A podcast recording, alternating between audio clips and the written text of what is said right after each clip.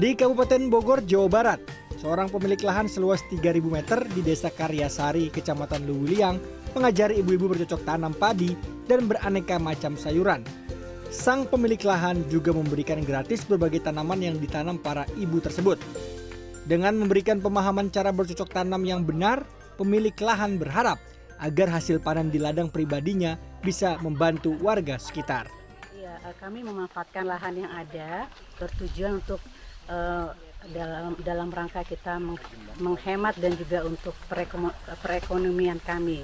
Uh, dengan ini uh, kami enggak, uh, tidak harus berbelanja untuk keperluan kami sehari-hari. Kami bisa memanfaatkan yang ada, bisa kami me, uh, apa namanya masak untuk keluarga kami sendiri.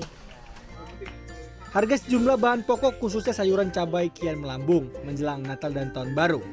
Salah satu faktor naiknya harga cabai dipengaruhi oleh intensitas hujan yang tinggi di sejumlah daerah penghasil cabai. Tim Liputan C N N Indonesia.